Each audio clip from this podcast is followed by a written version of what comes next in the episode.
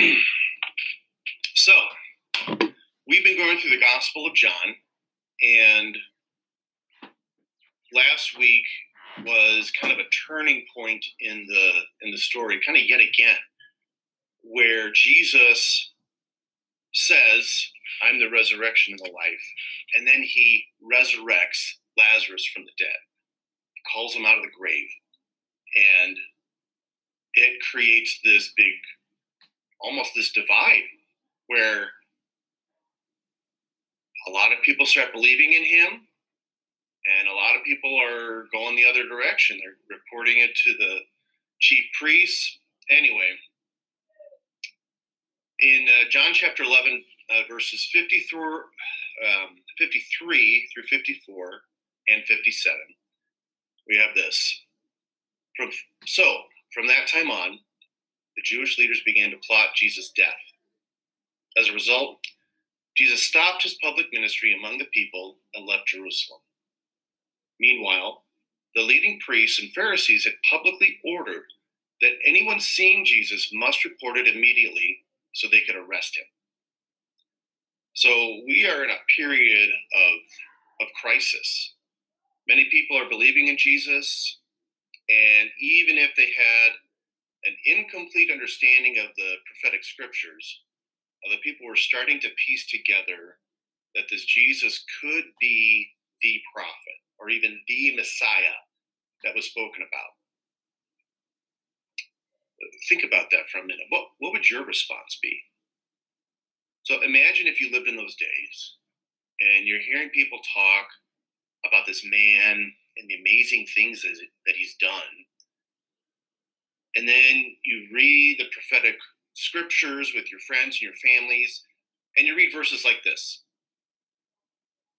And when he comes, he will open the eyes of the blind and unplug the ears of the deaf. The lame will leap like a deer, and those who cannot speak will sing for joy. That's Isaiah chapter 35, verses 5 and 6. And you think about that's what he that, that's what's happening when Jesus is encountering people. So today we'll pick it up in uh, the Gospel of John, a short time after Jesus raises Lazarus from the dead, uh, starting in John chapter 12. So open your Bibles with me, turn in your Bibles with me to John chapter 12. We're going to just take this a couple verses at a time. So verses 1 through 3. Six days before the Passover celebration began, Jesus arrived in Bethany, the home of Lazarus, the man he had raised from the dead. A dinner was prepared in Jesus' honor. Martha served, and Lazarus was among those who ate with him. And then Mary took a 12 ounce jar of expensive perfume made from the essence of nard, and she anointed Jesus' feet with it, wiping his feet with her hair. The house was filled with the fragrance. What would you do if the one that you believed was the Son of God, who was the Messiah, who raised your loved one from the dead recently, was camping in the wilderness nearby? Well, in the case of Lazarus and uh, Martha and Mary, they throw him a dinner party. Martha serves the food, Lazarus reclines at the table with Jesus, and Mary brings out this large bottle of perfume. And it's got to be like an heirloom or like her most valuable possession. And what does she do with it? She pours the whole bottle over his feet, anointing his feet with oil and wiping his feet with her hair. And the whole house is filled with the fragrance. see what happens next. Verses 4 through 8. But Judas Iscariot, the disciple who would soon betray him, said, That perfume was worth a year's wages should have been sold and the money given to the poor. Not that he cared for the poor, he was a thief. And since he was in charge of the disciples' money, he often stole for himself. Uh, Jesus replied, Leave her alone. She did this in preparation for my burial. You will always have the poor among you, but you will not always have me.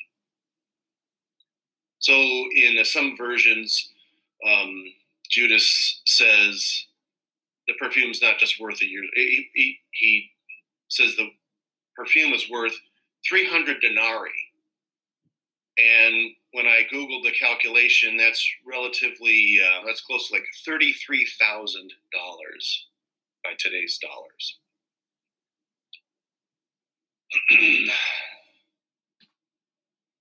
Mary's faith in Jesus blossomed into devotion, and she anointed his feet with her very expensive perfume. But Jesus interprets her actions as his preparation for burial because he knows what the week is going to hold for him. But Judas is disgusted with the waste. Um, and I love how John just calls him out for being a thief. He was a treasurer, and he would, you know, help himself for uh, a little bit out of the out of the money box.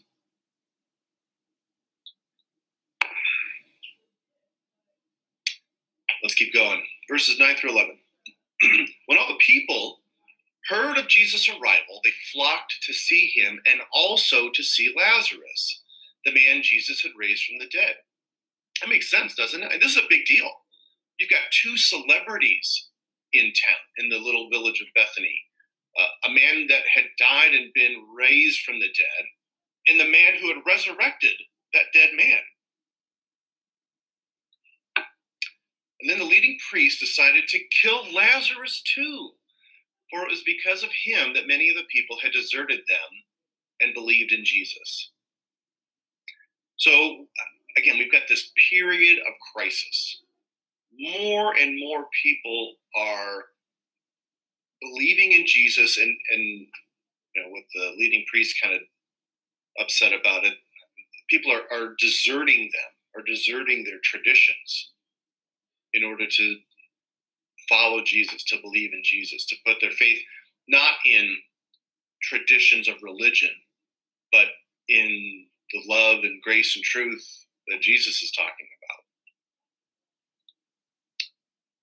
And the uh, Jewish leaders, the leading priests, the Pharisees, they're plotting to kill him and now Lazarus too. So just imagine the tension. Um, I mean, it, it's kind of like what we're experiencing now, right? You hear somebody cough or sneeze, and you're like, "What? What do I do with that?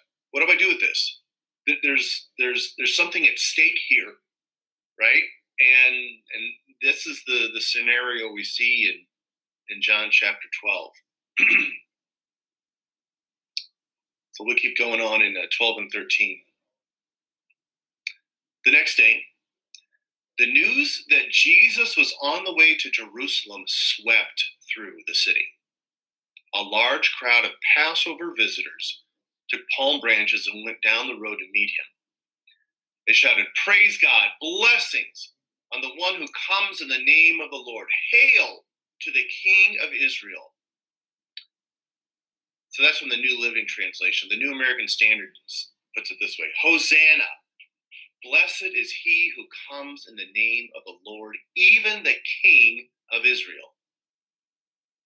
So, this phrase or this statement is from Psalm 118. It's verses 25 and 26. And here's a, a little bit from my. Uh, my, my very interesting covered uh, John book from uh, Crown College. Shout out to Crown College. Uh, anyway, it says this Psalm 118 was one of the cycle of psalms that was sung at the Passover season. These verses constitute a prayer that the salvation of God might be immediately realized. Hosanna is not simply an exclamation of praise, but the Hebrew imperative, which means save now. The Passover expectation was the return of God's Messiah to deliver his people. Do you remember uh, when the first Passover happened? What was the scenario? The Israelite people were slaves in a foreign land, and God delivered his people from the hands of the Egyptians without a war or a battle. They were able to just pack up and walk out. And what about this current scenario? Israel is in its own land, but it's also under Roman rule. So, what would it look like for God to deliver his people from that scenario, to save them now? Let's keep reading on. Verses 14 through 16. Jesus found a young donkey and rode on it, fulfilling the prophecy that said, Don't be afraid, people of Jerusalem. Look, your king is coming, riding on a donkey's colt. His disciples didn't understand at the time that this was a fulfillment of prophecy. But after Jesus entered into his glory, they remembered what had happened and realized that these things had been written about him. And I thought this was interesting. I read this in two different uh, um, commentaries. In ancient times, leaders rode horses if they were going off to war, but they rode on donkeys if they were embarking on a mission of peace. So Jesus finds a young donkey to ride into the city of Jerusalem, signifying that his mission is a mission of peace. We don't need to be afraid because our king is coming riding on a donkey's colt. He's not coming to wage war, but to offer peace. Last couple of verses we're going to look at today, verses 17 through 19. Many in the crowd had seen Jesus call Lazarus from the tomb, raising him from the dead, and they were telling others about it. That was the reason so many went out to meet him, because they had heard about this miraculous sign. And then the Pharisees said to each other, There's nothing we can do. Look, everyone has gone after him. And in some versions, they say the, the whole world has gone after him. So in verse 9, we see people from the area of Bethany flocking to the home where the dinner party is being held so that they could see Jesus and Lazarus. In verse 12, news that Jesus was coming to Jerusalem swept through that city, and a large crowd of Passover visitors came out of the city to meet Jesus on the road, waving palm branches and shouting, Hosanna, save now! Blessed is he who comes in the name of the Lord, even the King of Israel. And then in verses 17 and 18, John explains that the word spreading into, into Jerusalem included the eyewitness testimony of Jesus calling Lazarus from the tomb after he was dead for four days. That was the reason so many went out to meet him, because they'd heard about this miraculous sign. And Jesus rides into Jerusalem on a young donkey as a king of peace. So we see in these first 19 verses of John chapter 12 several different responses to Jesus. Serving him at a dinner party thrown in his honor, reclining at the table with him, anointing his feet with a bottle of perfume valued at roughly $33,000, flocking to see him, even when the Jewish leaders publicly ordered that anyone who saw Jesus was to report it immediately so that they could arrest him. And then spreading the word to visitors from around the known world that Jesus had raised a man from the dead.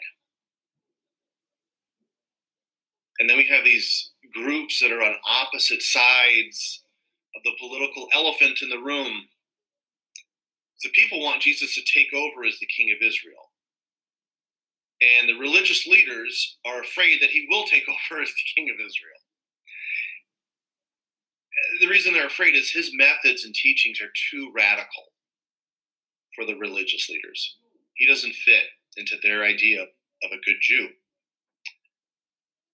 And then you have people like Judas Iscariot who hear Jesus make claims of authority, but he does nothing in a military manner. And again, from my um, college textbook, the ensuing bewilderment of the disciples was caused by their inability to reconcile his willingness to be recognized as the King of Israel with his unwillingness to exert the secular authority that they thought all kings should use. So, today, what's your response to Christ Jesus? Do you respond out of devotion, pouring out your efforts and talents and treasures to bless Him? Or do you simply just hang out with Him, reclining with Him at the table? Do you testify to the amazing things that you've seen Him do? Do you seek Him out simply out of curiosity? Do you proclaim Him as your choice for King and bless and praise His name?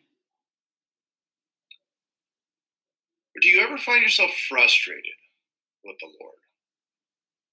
Do you have an expectation for how things were supposed to go? And every time life and circumstances don't meet that expectation, do you wonder if the Lord is even paying attention? Remember John's purpose for this gospel? These are written so that you may continue to believe that Jesus is the Messiah, the Son of God, and that by believing in him, you will have life by the power of his name. so now I want you to turn with me to the book of Romans, chapter 5, and we're going to read some of Paul's writings on this King of Peace. we'll read uh, verses 1 through 5. Therefore, since we have been made right in God's sight by faith, we have peace with God because of what Jesus Christ our Lord has done for us. Because of our faith, Christ has brought us into this place of undeserved privilege where we now stand. And we confidently and joyfully look forward to sharing God's glory. We can rejoice too when we run into problems and trials, for we know that they help us develop endurance. And endurance develops strength of character, and character strengthens our confident hope of salvation. And this hope will not lead to disappointment. For we know how dearly God loves us because he has given us the Holy Spirit to fill our hearts with his love. So Jesus, in John chapter 5, is still on his mission. Because he is in the bosom of the Father, he's close to the heart of the Father. By grace and truth, he explains the Father to us. And he finds a young donkey to ride into the city of Jerusalem, fulfilling the prophecy of Zechariah 9 9 read the whole thing here. Rejoice, O people of Zion. Shout in triumph, O people of Jerusalem. Look, your king is coming to you.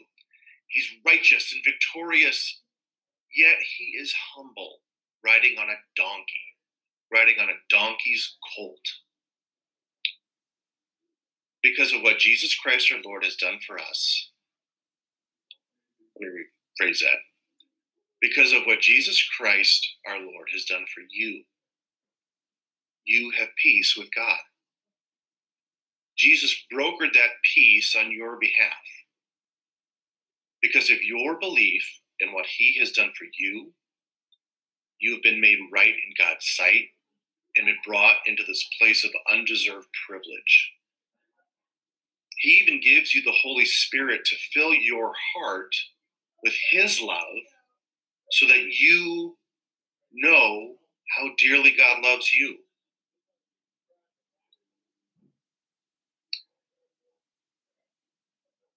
And uh, the magnitude of this uh, coronavirus pandemic um, wasn't on my mind when I wrote this next part, but how's your heart responding to Jesus this morning? Are you rejoicing at problems and trials? Are you frustrated that God isn't doing what you told him to do? If you believe that Jesus is the Christ, that he's the Messiah, that he did die on the cross to reconcile you to God, and that he brokered that peace between you and God. If Jesus, as the King of Peace, sits on the throne of your heart, what, what would that look like? According to Romans 5, it would look like confidently and joyfully looking forward to seeing God's glory. it would look like rejoicing when we run into problems and trials. And, and I think those two are tied together because when we run into problems and trials, if we give those up to the Lord, He's going to do something about it. And He's going to get the glory for that. And then we get to share in Him being glorified through His own actions and hopefully we have a we've got a longer view of life rather than melting down or pouting um, or getting upset at problems when jesus the king of peace sits on the throne of your heart you see problems as an opportunity to grow in endurance and how is that the case for we know how dearly god loves us because he has given the Holy Spirit to fill our hearts with his love. And when your hearts are filled with God's dear love for you, problems and trials can be looked at as endurable. If God is for me, who can be against me? So, Omaha Vineyard Church, what, what would it look like if Jesus, the King of Peace, is on the throne of our hearts as a body. When our brothers and sisters share the trials and problems that they're facing, or even when our neighbors or coworkers share their trials and problems with us, what does it look like for Christ Church to respond when the Lord Jesus Christ is the King of Peace? we confidently and joyfully look forward to God getting the glory by putting our faith in Him. We respond knowing of His dear love for us, and with that in mind, see trials as opportunities, looking at problems as opportunities. When Jesus is the King of Peace, is at the center of our own hearts and our relationships and our church body. The Holy Spirit fills our hearts with God's love for us. And when we face problems and trials, knowing how dearly He loves us, we can respond with eager anticipation to see how God will show His power and love and glory. And when those problems simply become opportunities for us to grow in our faith, grow in our character, and grow in our confident hope of salvation.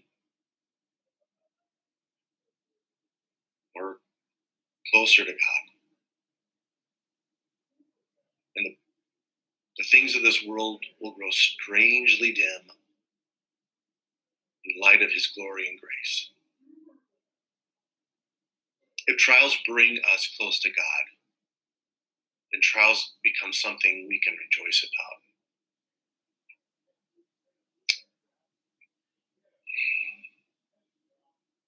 That's it. That's what I've got for us today.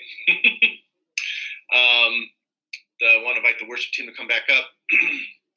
and uh, um, for ministry time today, let's keep doing it. Uh, I don't know if we've got any comments on the. Uh, oh, nice. We got some. We got some visitors here today. Hey, Greg Zahn. Hey, Marianne Johnson. Anyway, for ministry time today, here's what I want to challenge us to. Where can the King of Peace minister to you today? What areas of your life include problems and trials? What can we bring before our Lord Jesus Christ, looking forward to sharing in His glory when He does move on our behalf? So, find somebody that you can pray with, and maybe they're in your home, maybe they're on the phone, maybe there's a video chat. Um, the Lord is the Lord no matter how we're connecting with each other, whether we're shaking hands or bumping elbows or or just uh, you know live long and prosper. But let's be honest, right? Where can the King of Peace minister to me today? And when you're interacting with others, let's go there.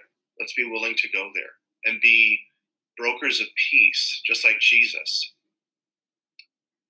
What areas of your life include problems and trials? What can we bring before the Lord and hold open like this so that He can easily put stuff in and take stuff out? Right? That that that's that's a reason why we do this. We don't want to hold on to problems, and we don't want to be have our hands clenched to receive something because we'll probably drop it. But when we hold our hands open like this, He can remove stuff from our lives, and He can place stuff in our lives. Let's pray. God, I thank you so much that this week, this is what your message is about. That you come to us as a King of Peace in the midst of crisis, in the midst of um, plots to kill and and and um, adoration, all at the same time. And what we're facing today is scary. So minister to our hearts today, Lord. Be the King of Peace sitting on the throne of our hearts. And we bring to you those areas in our lives where there's problems, where there's trials. And we'll just give those to you and let you do what you do because you're good and we just you know what if, if we're struggling with that understanding of you filling our hearts with your love for us holy spirit come come in power now wherever we are um, and fill our hearts with your dear love for us that we would experience that. And through experiencing that we would be ministers of peace just like you to others